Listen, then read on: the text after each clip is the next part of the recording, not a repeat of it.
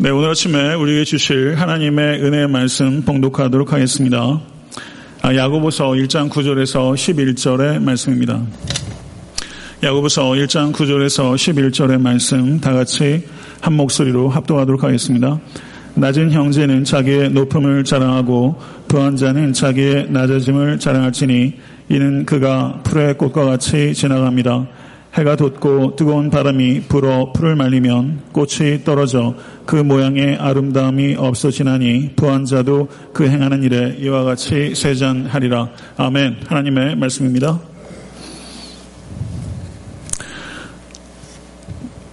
아, 오늘 말씀을 통해서 하나님께서 여러분과 저에게 말씀하여 주시고 또 진리 안에서 자유하고 또 견고해지는 귀한 은혜가 임하게 될 줄로 확신하고 성령을 의지하고 말씀을 증거하도록 하겠습니다. 설교 말씀을 준비하면서 갈수록 더 절박해지는 것 같습니다.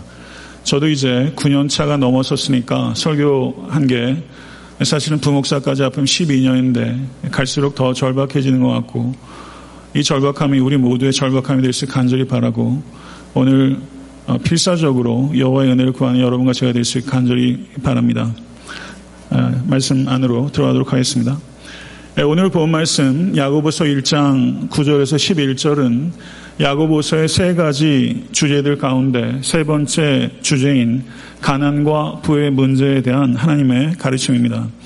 앞선 두 가지 주제들은 1장 2절부터 4절까지 시험을 대하는 생각과 태도에 대한 가르침과 1장 5절부터 8절까지 복음을 삶에 적용시키는 능력으로서 지혜에 대해서 가르침이 있었습니다. 그렇다면 앞선 이 두 가지 주제들과 오늘 본문에 나오는 주제와는 어떻게 논리적으로 연결이 되는 것일까요? 시험이라는 주제와는 가난도, 부도 모두 시험이 될 수 있으며 그 시험을 잘 통과함으로써 성숙에 도달하게 된다는 의미로 연결이 된다고 할 수 있고 지혜라는 주제와는 가난과 불안은 대조적인 상황들 속에서 하나님께서 주시는 지혜로 바라보지 못하면 가난할 때는 불평에 빠지게 되고 부유할 때는 위험에 빠지게 된다는 의미에서 연결이 된다고 할 수 있을 것입니다. 야고보서를 주의 있게 살피게 되면 가난과 부에 대한 주제가 오늘 본문에 단 한 번 나오는 것이 아니라 2장 1절에서 7절, 2장 14절에서 13절, 4장 13절에서 17절, 5장 1절에서 6절 이렇게 가난과 부에 대한 주제가 반복되고 심화되고 있는 것을 우리는 알 수 있습니다. 가난과 부에 대한 주제가 야고보서의 가장 중심적인 주제이고 야고보서의 가장 논쟁적인 주제라고 할 수 있습니다. 야고보의 이와 같은 일련의 가난과 부에 대한 가르침들을 통해서 잘 아시는 대로 사도행전에 기록되어 있는 예루살렘 교회는 각 사람의 필요를 채워주는 공동체로 역사 가운데 귀감으로 우뚝 서 있는 것입니다. 야고보서의 이와 같은 일련의 가르침들을 통해서 모쪼록 이 자리에 계신 모든 권속들이 물질의 덧없음을 잊지 않고 물질을 결코 의지하지 않으며 소유의 정도에 따라 특혜를 베풀거나 특혜를 받으려 하지 말고 잉여의 물질로 가난한 성도들과 가난한 이웃들을 위해서 버겁게 힘써 섬기라는 것이 야고보서에 나타나고 있는 소유의 신학이라고 할 수 있는 것입니다.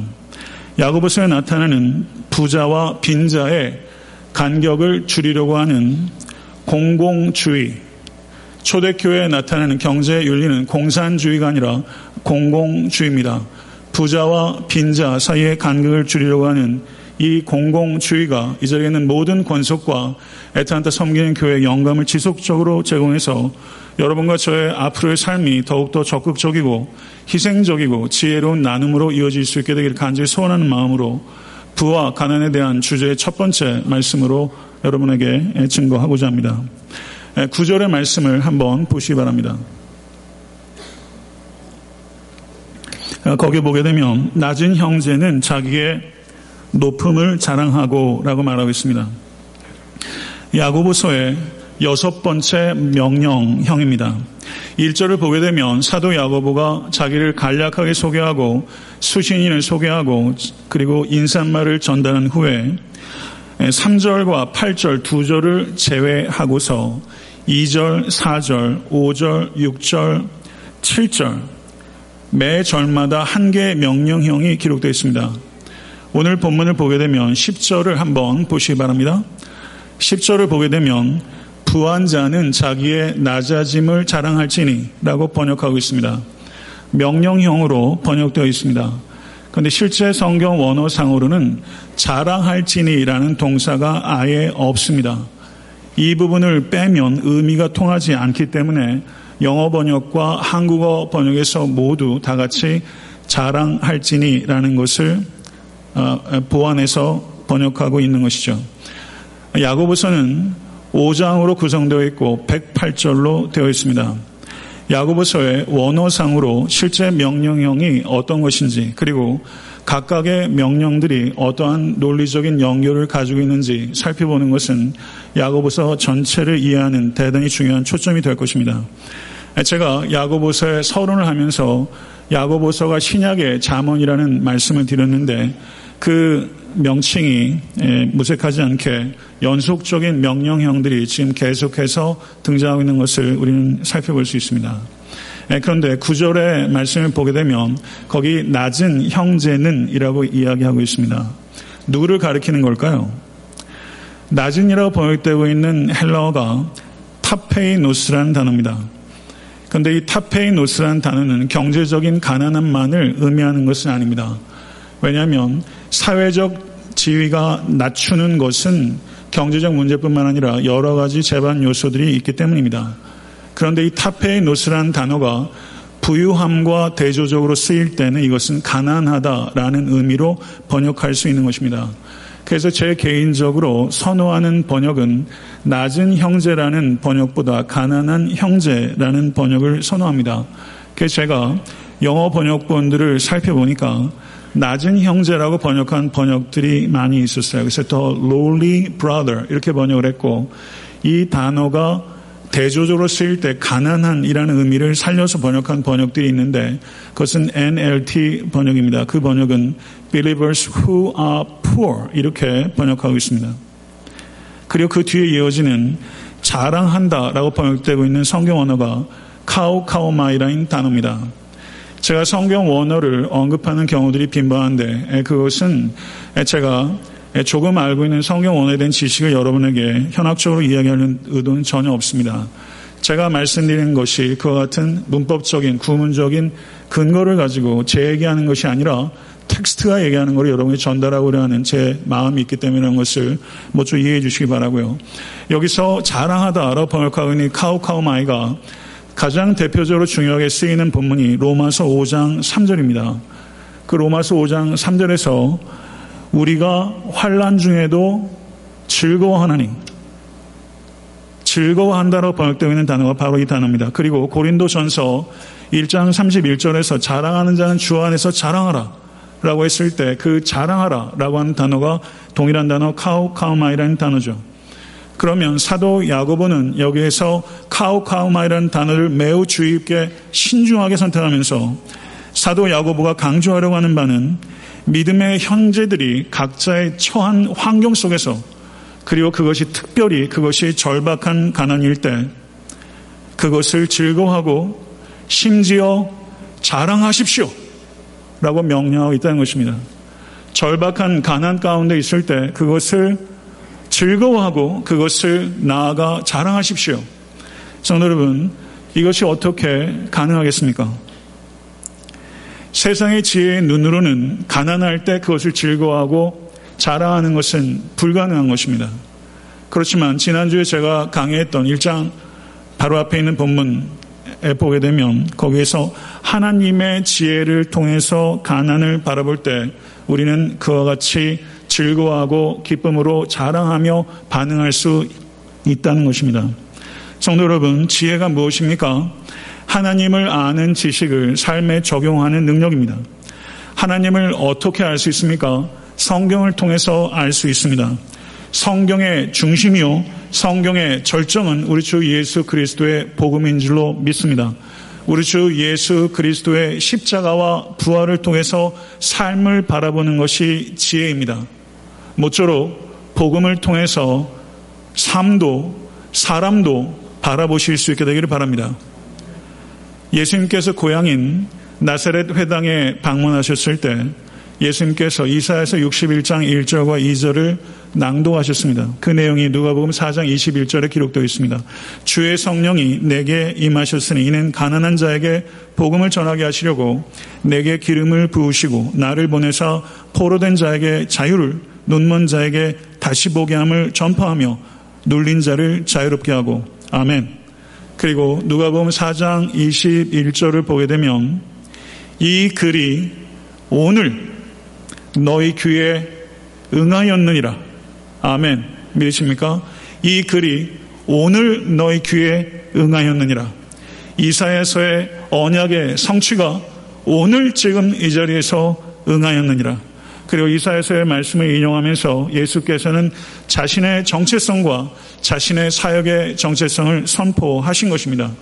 성도 여러분, 우리 주 예수 그리스도께서는 가난한 자에게 복음을 전하게 하시려고 이 땅에 오신 그리스도요 하나님의 아들이신 줄로 믿습니다. 그리고 누가복음 6장 20절에서 예수께서 선포하시기를 가난한 자는 복이 있느니 하나님의 나라가 너희 것이미요. 아멘.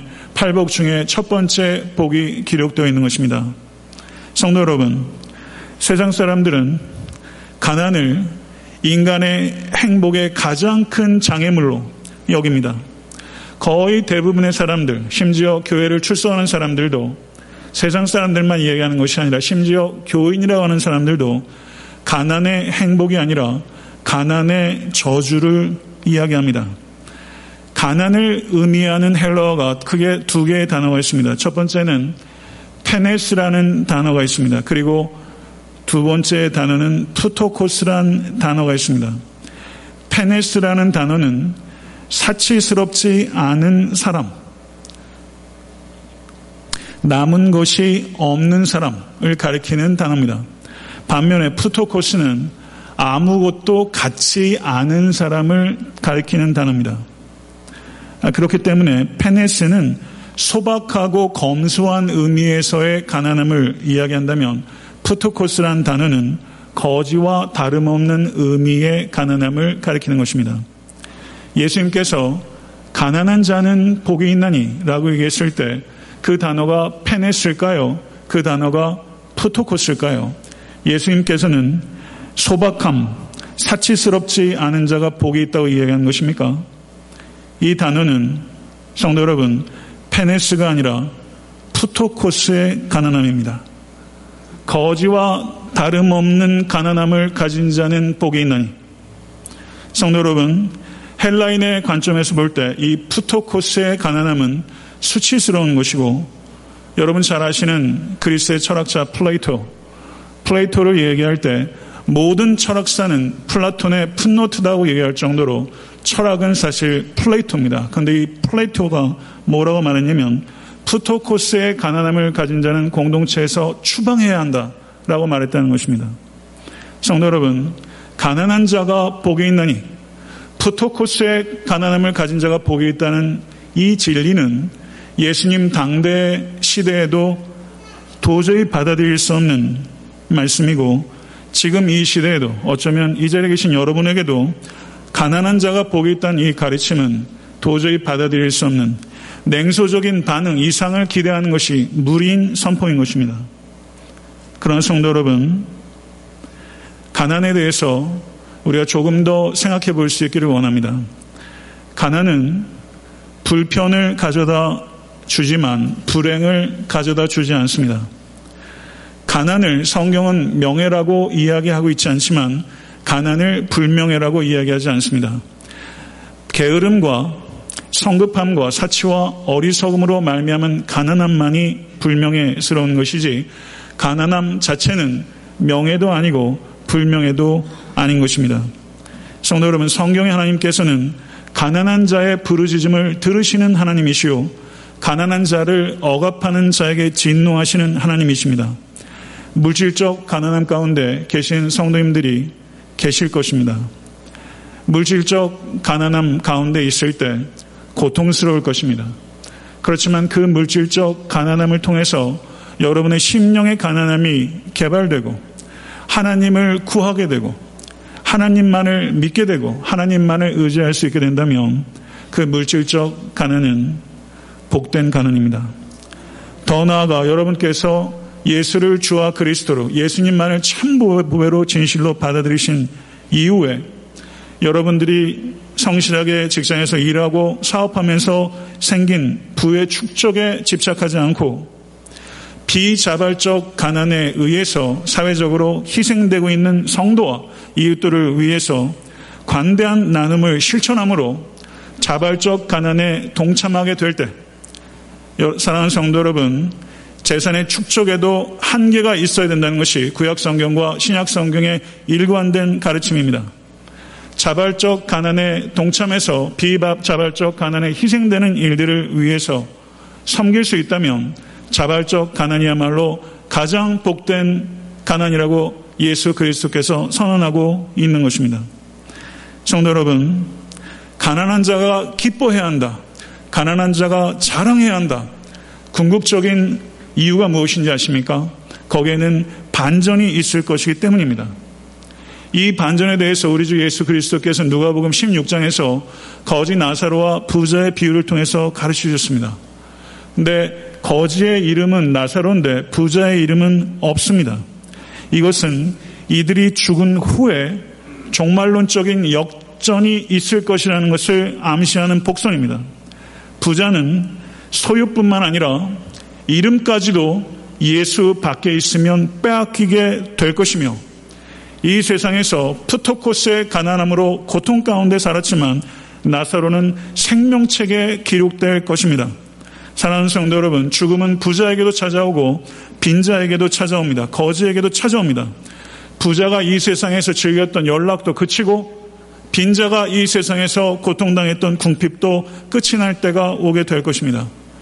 진정한 사람의 가치와 삶의 의미는 어디에 있습니까? 그것은 결코 소유에 있지 아니하며 그것은 예수 안에 있는 것을 확신하실 수 있게 되기를 우주 예수 그리스도는 간절히 축원합니다. 그러나 여기에서 저는 중요한 것을 여러분에게 이야기를 하고 싶습니다.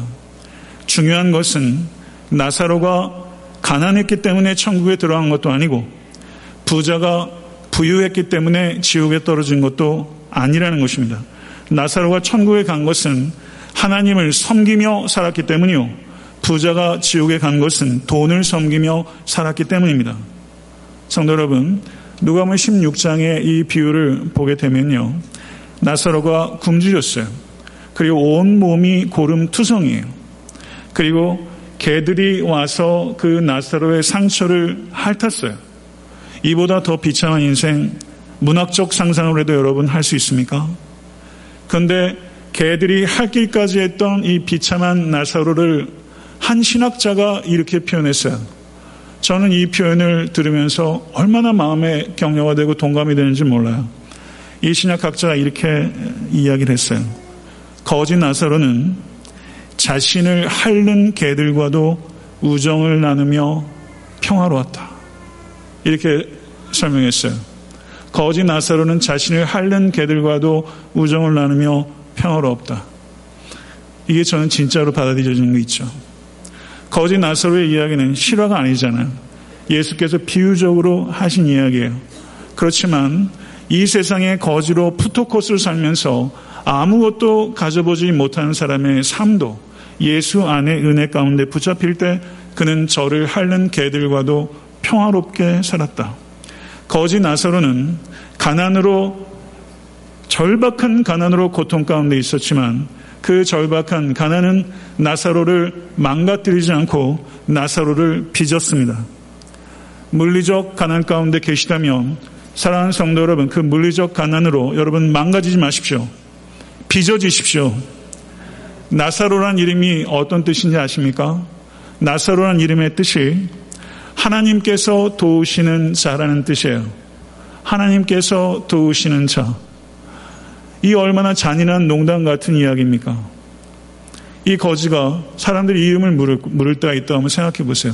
나는 나사로입니다. 나는 하나님께서 돕는 자입니다. 이렇게 말하기가 쉽지 않죠. 나사로라면 정말 어떻게 얘기했을까? 저는 나사로입니다. 하나님께서 돕는 자입니다. 이렇게 나사로는 이야기 했을 거라고 생각해요. 이것은 믿지 않는 사람들에게는 이 이름은 잔인한 농담이지만 정말 예수를 믿는 자에게는 이것은 역설적 진리예요. 역설적 진리예요. 나사로가 죽어서 저가 예수 그리스도의 모든 부유함을 경험했습니다. 하나님의 도우심을 받았어요. 그럼 나사로가 이 땅에 살 때는 하나님의 도우심을 못 받은 것입니까? 나사로는 그렇게 생각했을까요? 아닙니다. 나사로는 이 땅에 살면서도 하나님께 도움을 받은 자로 산 것이고 저가 요단강을 건너서도 하나님께 도움을 받은 자로 산 것입니다. 할렐루야. 사랑하는 성도 여러분, 성도님들 제가 목회를 이제 한 10년, 우리 교회에서 9년 넘어가고 내년이면 이제 10년이 되는데요. 성도님들 가정 가운데 가난의 소식이 들려요. 근데 제 마음이요, 많이 아프더라고요. 너무 절박한 가난들이 있어요. 가난은 나라님도 어떻게 못한다는데 교회가 뭘 좀 할 수 있을까? 제 머릿속이 복잡해요. 그런데 성도 여러분, 지금 이 자리에도 사업이나 직장에서 그냥 빌 감당하기 어려워서 빌빌빌빌 하는 게 이민생활이 어려운데 그렇게 살아가신 분들 계실 거예요. 이 가난만 지나면 라고 이야기하는 게 여러분의 노래요 기도인지 모르겠어요. 그렇지만 성도 여러분, 가난 가운데 계신 성도가 계시다면 나는 나사로다. 나는 하나님의 도우심을 받는 자다. 나는 하나님의 도우심을 받는 자다. 그리고 한 가지 더 이야기할 수 있겠습니다. 그리고 반전이 반전이 있을 것이다. 아멘. 믿으십니까? 종말론적인 반전이 있을 것이다. 이것을 진실로 믿기 때문에 우리는 가난 가운데서도 낮아지는 것을 기뻐하고 자랑할 수 있게 되는 줄 믿습니다. 10절의 말씀을 보세요. 10절에 보게 되면 부한 자는 자기의 낮아짐을 자랑할지니 라고 번역하고 있습니다. 근데 9절을 보세요. 낮은 형제는 부한 자는 뭐가 대칭이 잘 안 맞아요. 그래서 여기서 부한 형제라고 이야기하지 않고 부한 자라고 이야기를 했기 때문에 많은 주석가들이 9절의 낮은 형제는 가난한 그리스도인이고 10절의 부한자는 믿지 않는 부자를 가리키는 것이다. 이렇게 주석합니다. 일리가 있어요.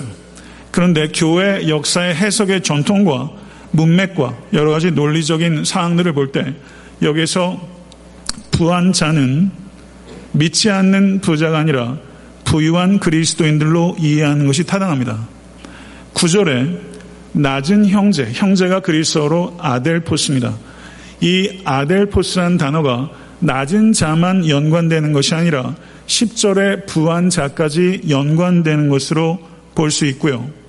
야고보서를 보게 되면 부와 가난에 대한 여러 가지 가르침들 속에서 부유한 그리스도인들에게 주는 권면들이 많이 나타나고 있는 것을 볼 때 오늘 10절의 저 부한 자는 부유한 형제를 가리키는 것이고 제 개인적으로 한마디를 덧붙이면 저는 부유한 형제라고 번역하는 것이 보다 의미적으로 타당하다 이렇게 생각합니다. 제가 한국 번역을 다 살펴보니까 HOD 어, 번역본 아마 현대인의 성경을 가리키는 것 같아요. 현대인의 성경만 여기에서 어, 부유한 형제라고 번역하고 있습니다. 그렇다면 간단하게 요약해서 말씀드립니다. 구절에는 낮은 형제라고 번역하고 있지만 저는 그것을 가난한 형제라고 번역하는 것을 선호하고 10절에 부한 자라고 번역하고 있지만 저는 그것이 부유한 형제라고 번역하는 것이 대칭도 맞고 원어와 문맥의 논리상 맞다. 제 개인은 그렇게 생각합니다. 그럼 조금 더 의미가 여러분에게 다가갈 것입니다. 그렇다면 부유한 형제가 자랑해야 될 낮아짐은 무엇입니까? 10절 하반절에서부터 11절을 보게 되면 거기에 이렇게 기록하고 있습니다. 이는 그가 풀의 꽃과 같이 지나갑니다.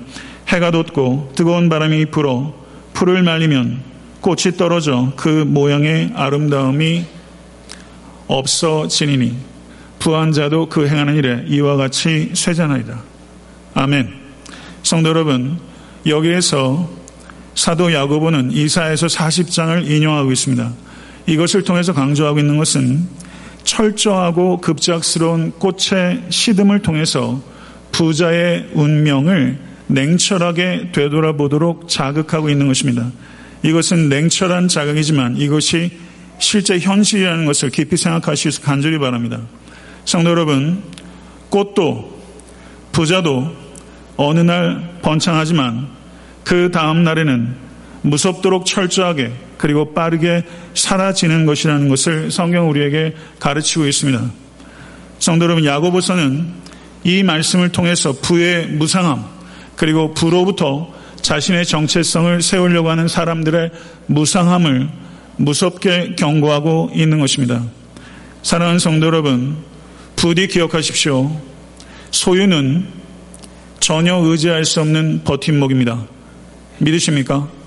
이것이 사도 야고보가 말하는 바입니다. 소유는 전혀 의지할 수 없는 버팀목이다.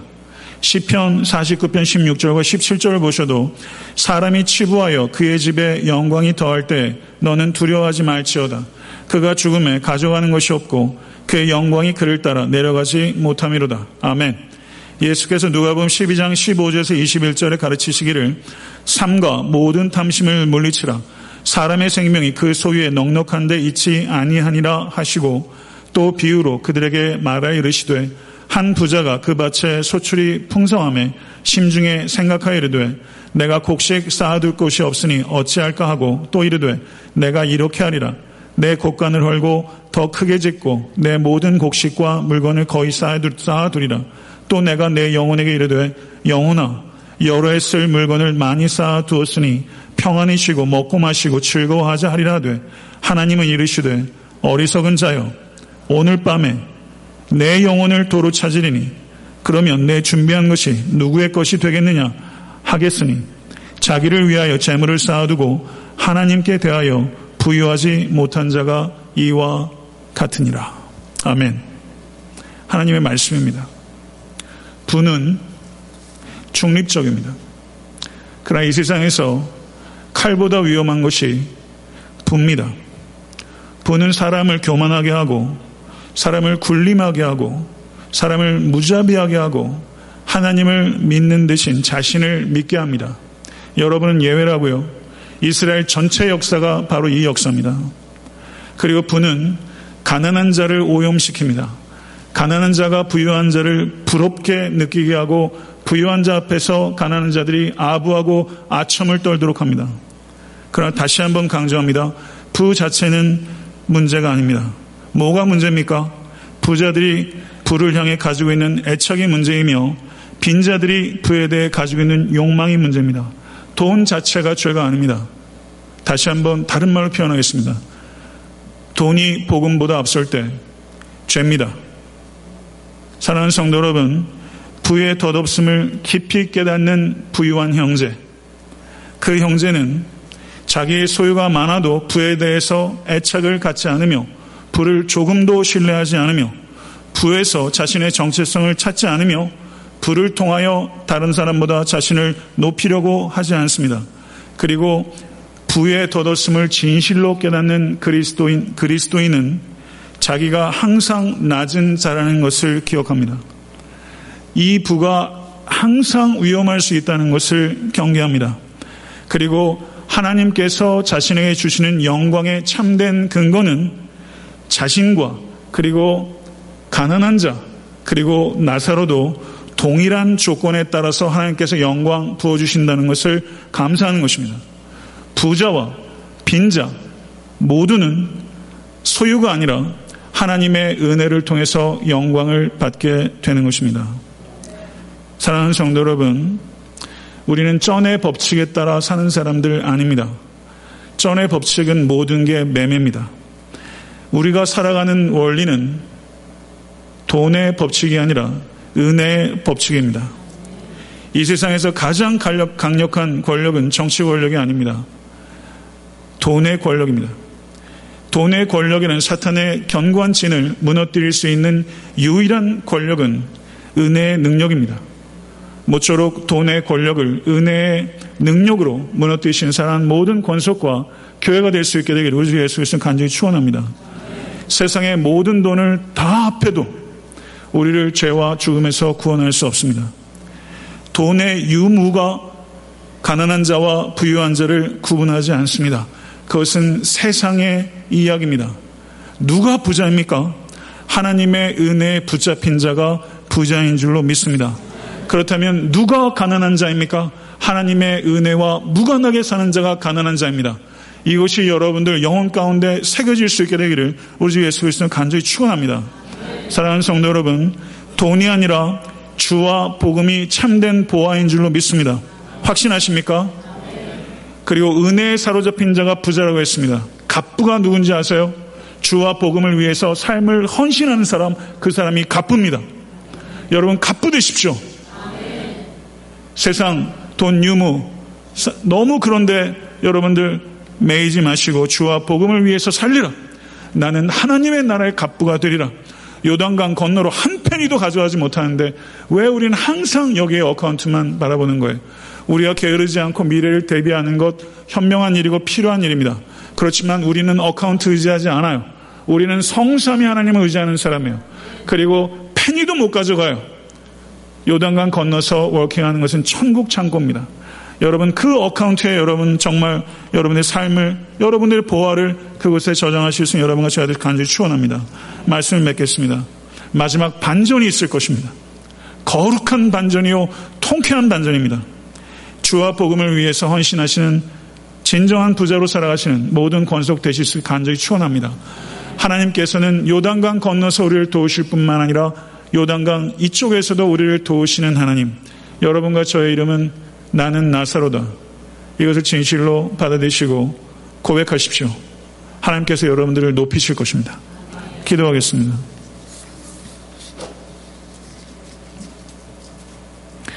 우리가 회개했으면 좋겠습니다. 성도도 교회도 입만 열면 돈돈돈 하면서 살았습니다. 돈의 노예로 살 때가 너무 많았습니다. 사람보다 돈을 더 중요하게 여겼습니다. 여러분 안 그렇습니까? 교회로 한번 이야기해 보십시다. 돈보다 사람을, 영혼을 소중히 여기는 교회 만나기 쉽습니까? 이게 쉬운 문제가 아니죠. 오늘 이 말씀을 통해서 여러분 가볍게 듣지 마십시오. 여러분 정말 오늘 말씀을 통해서 결단하십시오. 나의 삶의 의미는 무엇이고 나는 정말 누구인가 하는 것이 돈으로 결정되지 않습니다. 하나님의 은혜로 결정된 줄 믿습니다. 진실로 이 믿음 가지고 우리가 회개할 것들 회개하고 우리가 앞으로 돈의 노예가 되지 않고 그리스도의 노예가 되며 하나님의 영광을 위해 살아가기로 부디 결단하실 수 있는 이 시간 될 수 있기를 바랍니다. 잠시 기도하겠습니다. 통성으로 기도하겠습니다.